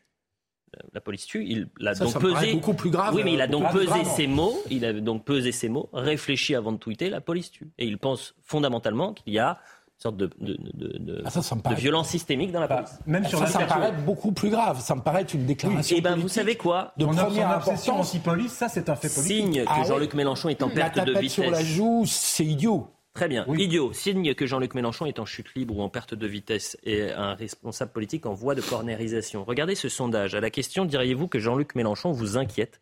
En 2017, 38% des, des sondés répondaient oui. En 5 ans, vous avez presque 20 points de hmm. plus, Marc Varno. C'est-à-dire qu'il y a plus d'un Français sur deux qui se dit inquiété par Jean-Luc Mélenchon aujourd'hui. Bah, il a l'air un peu déphasé. Inquiet plutôt. Je pense que ça s'explique alors très facilement par euh, la, campagne présidentielle, où pendant six mois, personne n'a osé s'intéresser à M. Mélenchon, à ses amis, à son programme, à ses amitiés. Je me souviens d'un nombre de fois incalculable quand on osait parler euh, notamment euh, des nouvelles devises que voulait créer M. Mélenchon avec le Venezuela, Cuba, l'Iran et la Chine, tout le monde rigolait. Pourtant, c'était dans son programme. Maintenant que l'on découvre M. Mélenchon depuis les élections législatives, mm. entre guillemets, à visage découvert, et qu'on s'intéresse à lui, à lui de près, tout le monde se rend compte qu'il est tout sauf sympathique et qu'il est tout sauf inoffensif. Oui, mais Marc, c'est pas ça, c'est que le Jean-Luc Mélenchon de 2017 n'était pas le Jean-Luc Mélenchon de 2012 et, ah, celui de 2022, c'est ce que je dis, il est en voie de cornérisation, ce n'est pas le même. Si je puis me permettre, il faudrait faire une généalogie du Mélenchon. Hmm. Il a évolué. Hein, il y a le Mélenchon nouveau, c'est comme le Beaujolais, il n'est pas fameux, mais il a évolué. Et effectivement, le Mélenchon d'il y a 10 ou 15 ans, quand on suit finement ses déclarations politiques, sur le voile, pour ne citer qu'une déclaration, il disait les femmes se stigmatisent elles-mêmes en portant le voile. Vous imaginez le Mélenchon de 2022 prononcer une telle phrase? Ah, Il y a eu un Jean-Luc Mélenchon euh, plutôt laïque, il y a eu un Jean-Luc Mélenchon plutôt républicain, il y a eu un Jean-Luc Mélenchon qui était au gouvernement Jospin, un peu laïcard, qui a été au gouvernement Jospin, qui a été un socialiste bon teint, qui a été un sénateur socialiste influent, le patron de la fédération de l'Essonne, qui était une fédération importante, qui a été un apparatchik, qui a fait sa vie dans la politique, qui a gagné toute sa vie dans la politique. Et aujourd'hui, effectivement, il a évolué et par clientélisme politique, par électoralisme, sous la férule et sous l'influence d'un certain nombre de jeunes qui sont woke, déconstruits, etc., il a complètement perdu sa boussole. Et c'est logique qu'aujourd'hui, il soit sanctionné par l'opinion publique. Le virage, le virage de Jean-Luc Mélenchon, il date d'après 2017, parce que 2017, c'est encore une campagne je suis d'accord. À la tonalité relativement républicaine qui est l'héritage de ce que tu disais, c'est-à-dire c'était un républicain laïcard, c'est ça la réalité de Mélenchon. Le virage, c'est la manif contre l'islamophobie. La publicité. C'est là On revient dans un instant. Ce que je vous propose après la pub, c'est qu'on parle de cette euh, menace et la crainte. Il y a plus de deux Français sur trois qui craignent euh, la menace euh, nucléaire après les déclarations de Vladimir Poutine. On parlera également de, l'Iran et, ces femmes qui se mobilisent et ces nombreuses manifestations qui ont fait déjà 50 morts après le décès de Macha Amini euh, par euh, la police euh, des mœurs. Et puis on parlera de l'Italie. puisqu'il y a des élections très importantes en, Italie, dimanche bien sûr, et vous avez Ursula von der Leyen. Pourquoi elle prend la parole maintenant? Euh, qui euh, met un peu la pression sur les Italiens en disant attendez, on a déjà sanctionné lourdement la Hongrie et la Pologne, on pourra faire la même chose avec vous les Italiens si victoire il y a de l'union des droites. Et puis euh, avant la publicité, vous savez Jean Messia, le coffre est plein cousin, viens, on y va maintenant, viens, on y va maintenant, viens, on y va maintenant, regarde-moi bien cousin, c'est de qui ça? Pas de vous. Shakespeare. Faut balader. Ah, on en a parlé. Vous avez dit tout à l'heure, je l'ai envoyé. Le coffre est plein, cousin. On revient après la pub. Merci Arthur Mario. Merci 3h30, la suite de Soir Info Week-end avec Jean Messia, Philippe Guibert, Paul Melun, Marc Varno et Karim Mabric. Le point sur l'information et on va parler de l'Italie dans un instant.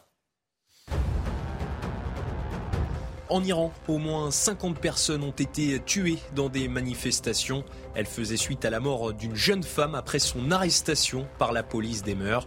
Des manifestations ont eu lieu dans environ 80 villes depuis une semaine dans le pays. 436 corps exhumés en Ukraine. Les cadavres étaient enterrés dans une forêt près de la ville d'Izium, reprise aux Russes. Selon le gouverneur de la région de Kharkiv, 30 d'entre eux présentent des signes de torture.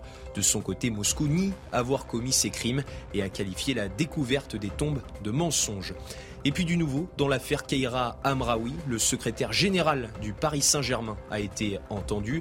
Le club de la capitale s'est porté partie civile dans les deux enquêtes, celle pour violence aggravée après l'agression subie par Keira Amraoui et celle pour escroquerie en bande organisée à l'encontre de César M, ex-conseiller d'Aminata Diallo.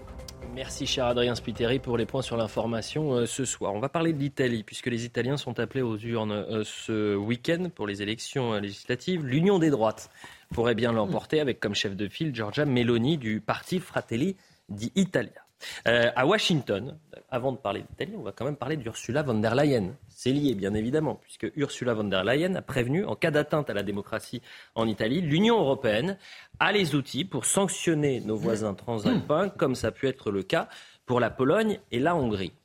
Pour être clair, Ursula von der Leyen, qui a été élue nulle part, qui est arrivée là, très important, euh, met la pression sur l'Italie avant des élections en disant faites gaffe, vous voulez jouer avec nous, nous on peut vous sanctionner parce qu'on pourrait considérer que vous êtes un parti euh, devenu un pays d'extrême droite. Et on a d'autres pays d'extrême droite qu'on a sanctionnés. Pologne, Hongrie. J'ai bien résumé Le, sous-texte, c'est regardez ce peuple qui ne vote pas bien, on va le mater. On écoute Ursula von der Leyen et ensuite on, va se poser la question est-ce que c'est de l'ingérence? Et puis euh, euh, Matteo Silvini appelle à des sanctions contre Ursula von der Leyen ou au moins des excuses. On écoute. We'll see.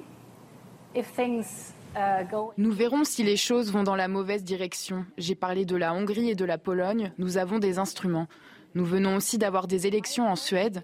Mon approche est quel que soit le gouvernement élu démocratiquement, nous travaillons ensemble.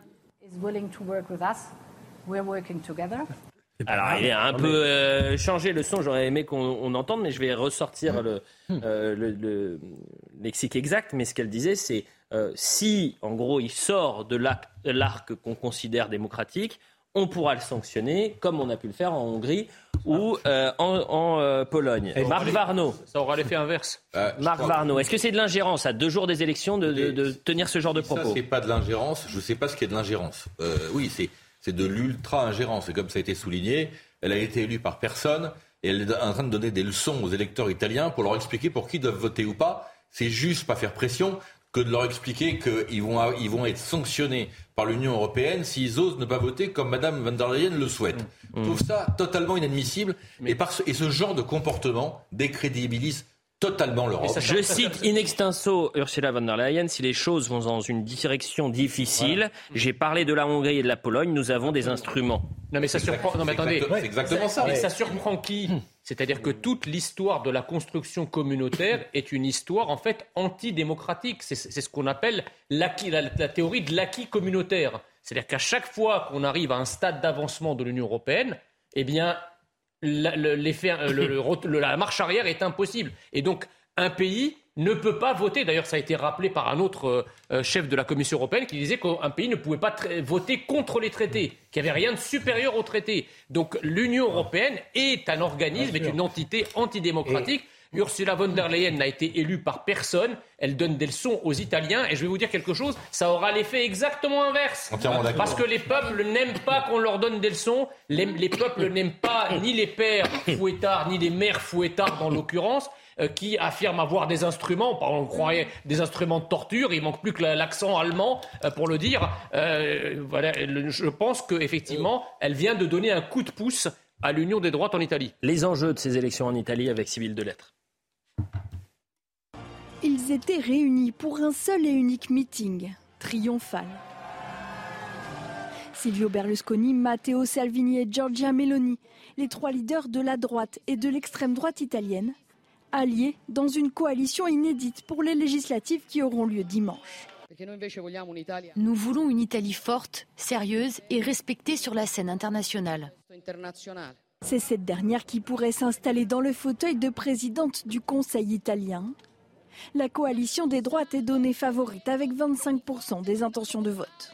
La gauche est là, en train de répéter qu'elle a peur, mais ils ont peur parce qu'ils ont compris que leur système de pouvoir est sur le point de se terminer. À 45 ans, Giorgia Meloni est à la tête du parti Fratelli d'Italia, héritier du fascisme, avec pour credo famille, religion et patrie. Mais depuis des mois, elle a tout fait pour lisser son image, à tel point que sa formation pourrait devenir le premier parti d'Italie. En termes de politique, bien sûr, avoir Giorgia Meloni comme première ministre signifierait par exemple une plus grande protection des industries italiennes contre les investissements étrangers et bien sûr une vision plus stricte de l'immigration. La clé du scrutin, le taux de participation, il pourrait atteindre un niveau historiquement bas, sous la barre des 70%. Les enfants à l'école. Philippe Guibert, Ursula von der Leyen, vous n'avez rien dit. Qu'est-ce que vous en pensez? De quoi elle se mêle en fait deux jours avant les élections? Pardonnez-moi de le dire comme ça. Hein. C'est un, c'est totalement déplacé, c'est une attitude antidémocratique. On laisse les gens voter, on laisse un gouvernement s'installer, le gouvernement en question prend des décisions, et éventuellement, à ce moment-là, on peut en rediscuter. Mais dire ça à trois jours du vote, c'est totalement euh, déplacé. Et puis en plus, c'est stupide parce que euh, là-dessus, je, vous accorde que ça va donner un coup de pouce à la coalition. J'ajoute quand même qu'il faut être prudent avec les élections italiennes, parce que la règle en Italie, c'est qu'il n'y a pas de sondage dans les 15 derniers jours mhm. et qu'il peut se passer beaucoup de choses dans les 15 derniers jours. Par exemple, des variations de participation importantes. Vous en rêvez, et, hein et une. Pardon Vous espérez, hein, Philippe Guibert que cette union des droites ne fonctionne pas. Non, il y a un vrai point d'interrogation parce que j'ai pas de parti italien qui est ma sympathie euh, particulière. Ouais, ouais, ouais. Mais le mouvement des cinq étoiles qui était dit en perdition, mhm tous les analystes italiens et même français de la politique italienne disent qu'il peut remonter. Donc, et puis il faudra voir dans la coalition des droites ce que fait M. Berlusconi qui a 80, 86 non, En un mot. Juste si je peux dire un mot sur Ursula von der Leyen, je crois que beaucoup de choses ont été dit, je suis d'accord. Elle est, je pense, Mme von der Leyen, l'incarnation paroxystique de l'Union européenne antidémocratique aujourd'hui. Voir cette femme qui parle comme un robot, qui n'a été élue par personne, qui s'exprime devant le drapeau américain, je pense que c'est son seul drapeau d'ailleurs, euh, qui est en train de nous dire comment est-ce qu'il faut voter, comment est-ce qu'il ne faut pas voter, mais de qui se mêle-t-elle? Et elle donne des points en démocratie libérale, mais c'est elle l'illibérale. Et quelques jours et quelques heures plus tôt, elle nous disait qu'elle était contre le cessez-le-feu en Ukraine. Alors elle a vraiment toutes les vertus, Madame von der Leyen. Vous me faites la transition. La guerre en Ukraine, elle doit continuer et la démocratie ne doit pas s'exprimer. Vous me faites la transition justement sur la guerre en Ukraine, puisqu'il nous reste très, peu de temps, et euh, l'inquiétude qui gagne euh, les Français. Vous avez deux Français sur trois euh, qui aujourd'hui s'inquiètent des menaces d'un risque nucléaire après les, propos tenus par Vladimir Poutine cette semaine. 63% très, très, précisément qui ont peur que Vladimir Poutine utilise l'arme nucléaire. Et j'ai la sensation malheureusement que plus on avance dans ce conflit, plus on s'éternise dans ce conflit, plus le risque d'un conflit à l'échelle mondiale se précise. Et la dernière déclaration de Joe Biden euh, m'inquiète également, puisqu'il promet une réponse rapide et sévère en cas d'annexion en Ukraine par la Russie. Et je vous rappelle qu'il y a euh, ces prochains jours euh, des référendums sur, dans quatre régions ukrainiennes sur les annexions. Ah Donc on va voir le sujet sur la menace nucléaire et ensuite on en parle.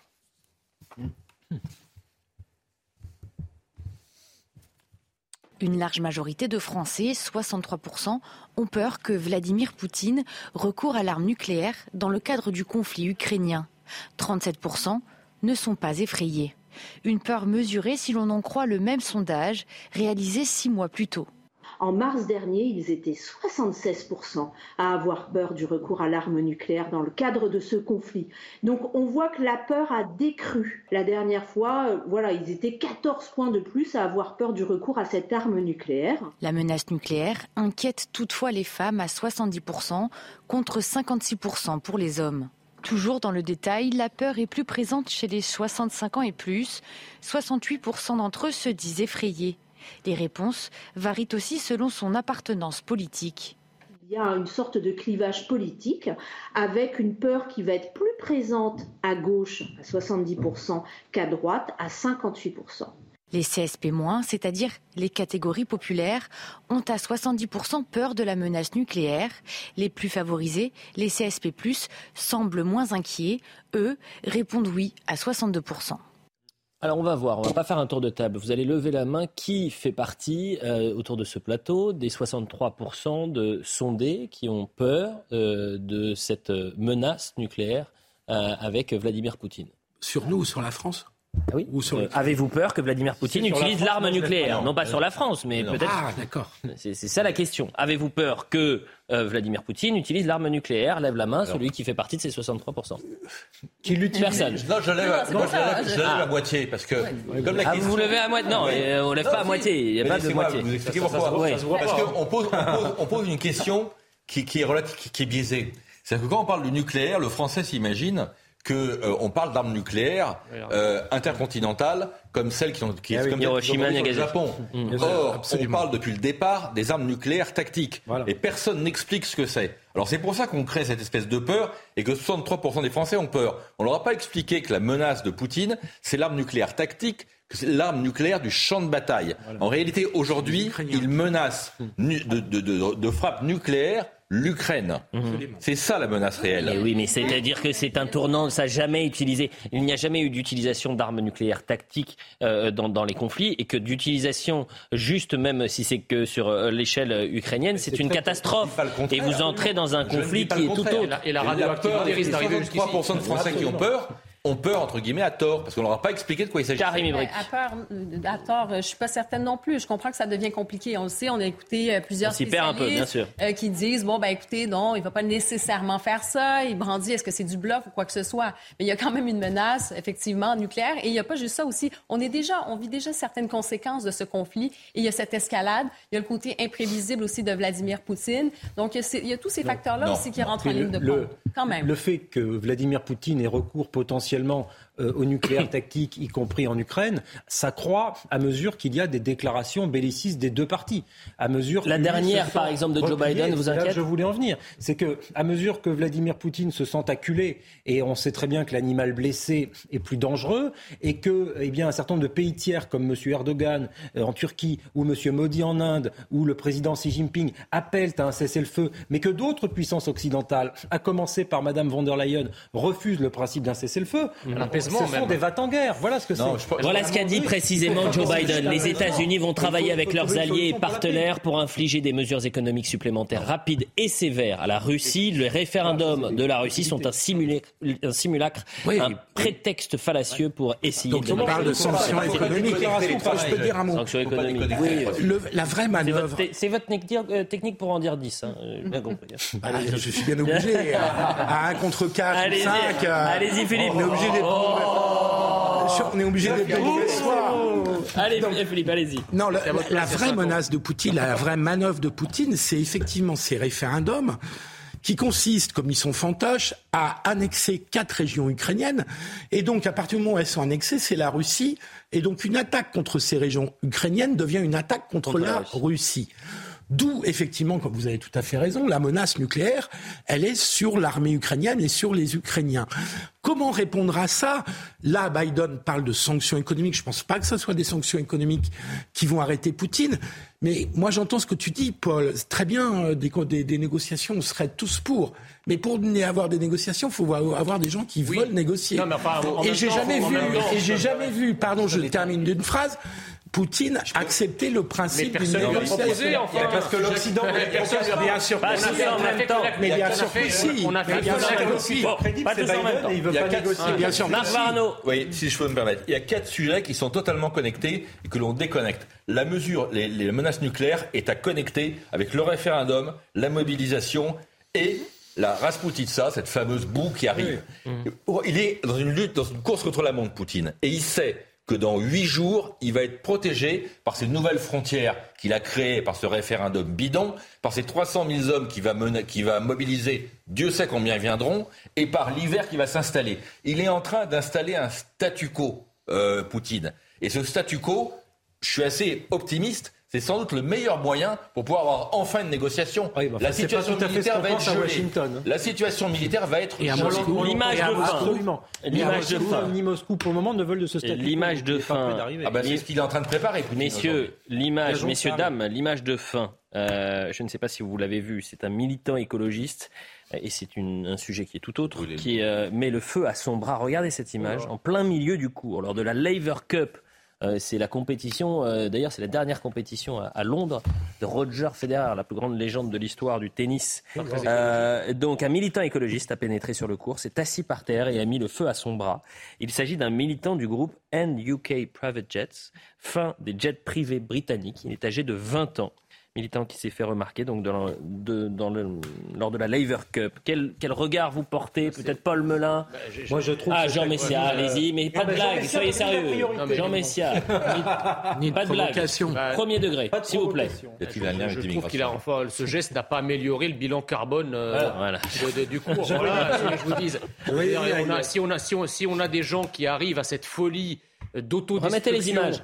D'autodestruction S'il vous plaît. pour des causes qui, pour nobles qu'elles soient, n'en sont pas quand même à, à s'immoler par le feu. Je veux dire, Oui. euh, là, on a, on a perdu tout sens de la raison. On hein. est, on dans l'activisme, euh. on est dans l'activisme déraisonnable d'un jeune homme qui manifestement ne sait pas très bien comment euh, exprimer ses convictions euh, C'est un- déséquilibré. Je veux dire, bah, en tout cas, euh, si vous voulez, ça s'apparente pas à une action très très bien euh, C'était les bons, c'était les bons qui s'immolaient par le feu. Enfin, Le mot de la fin. puisque est en parle. Bah, on en parle. Karima, ce Bah sera trouve le mot de la c'est fin. un geste désespéré et en même temps, je trouve que ça témoigne. Désespérant. Euh, oui, absolument. Et ça témoigne aussi d'un désespoir chez plusieurs jeunes. On parle beaucoup d'éco-anxiété. Il y a toute une génération aussi qui se jette On va là-dedans. faire l'émission là-dessus. Ben, exactement, qui se jette là-dedans. Et euh, on voit ce que ça peut donner, Ah oui, malheureusement. c'est une mauvaise, c'est une mauvaise cause. Et comme je le disais, c'est, ils reprennent en réalité ce que faisaient les bons pendant la guerre du Vietnam. Donc l'image est forte pour ceux qui ont connu cette période. Le fait de pareil, s'immoler, c'est lourd de Ah, symboles. oui. Et l'éco-anxiété, vous avez maintenant, moi je l'ai appris récemment dans un certain nombre d'universités françaises, des psychologues qui s'occupent des élèves qui sont en éco-anxiété, parce que vous avez des milliers d'élèves dans les universités françaises qui sont en éco-anxiété, les pauvres. Alors là, Moi, vraiment, je, crois moi, qu'on on moi, moi, je suis en déco, moi, je suis en déco-anxiété quand je vois la dégradation de l'état de la France. Philippe Guibert, qu'est-ce que vous pensez de cette image-là et de ce geste? Non, mais c'est une nouvelle forme de militantisme que je connaissais pas. Irrationnel? Euh, Et que je trouve euh, grave. Enfin, je veux dire, le, type se brûle. Enfin, je, là, on plaisante et je comprends. Mais, mais, enfin, il doit être brûlé à un certain degré grave. Enfin, je veux dire, il peut, euh, il peut se. J'aurais aimé, j'aurais aimé pour terminer cette euh, édition, vous montrer les images de Roger Federer. Vous allez les découvrir dans l'édition de la nuit avec Barbara Durand nous allons rester avec Barbara. Ah, évidemment que vous allez rester avec Barbara Durand. Je remercie euh, France Godefrapp qui a préparé cette émission, ainsi que Inès Latrèche euh, et toutes les équipes euh, techniques en régie. C'était un plaisir de vous avoir sur ce plateau. Karima, vous avez joué des coudes et vous avez bien joué. Parce que franchement, ils n'arrêtent pas de parler. Jean Messia, c'est pas possible. Philippe Guibert qui dit euh, un mot, il en fait 15. Euh, Jean Messia qui fait 15 Voilà, c'est ça. Vous savez que vous pouvez en tant que minoritaire, je suis obligé. vous savez que Jean Messia, vous pouvez le retrouver tous les jeudis au point virgule. Il, a, il enchaîne, il récupère toutes les blagues qu'il a faites dans Soir Info. Et il le fait. Et il le fait, voilà. Et puis c'est gratuit, c'est ouvert à tous. C'est ça, il fait en Donc voilà, merci à tous les cinq. C'était un plaisir de vous avoir ce soir. On a pu euh, traiter de beaucoup de sujets et parfois avec le sourire et c'est aussi ça euh, dans, la, dans la bonne ambiance. C'est comme si on était autour d'une table finalement. Euh, rien à manger. Faut balader. Faut balader. Ouais, Merci. Vous connaissez la règle. Ouais, je la détaille comme il dit. Allez, à demain. tu fais demain soir ouais. When you make decisions for your company, you look for the no-brainers. If you have a lot of mailing to do, stamps.com is the ultimate no-brainer. Use the Stamps.com mobile app to mail everything you need to keep your business running with up to 89% off USPS and UPS. Make the same no brainer decision as over 1 million other businesses with Stamps.com. Use code PROGRAM for a special offer. That's Stamps.com code PROGRAM.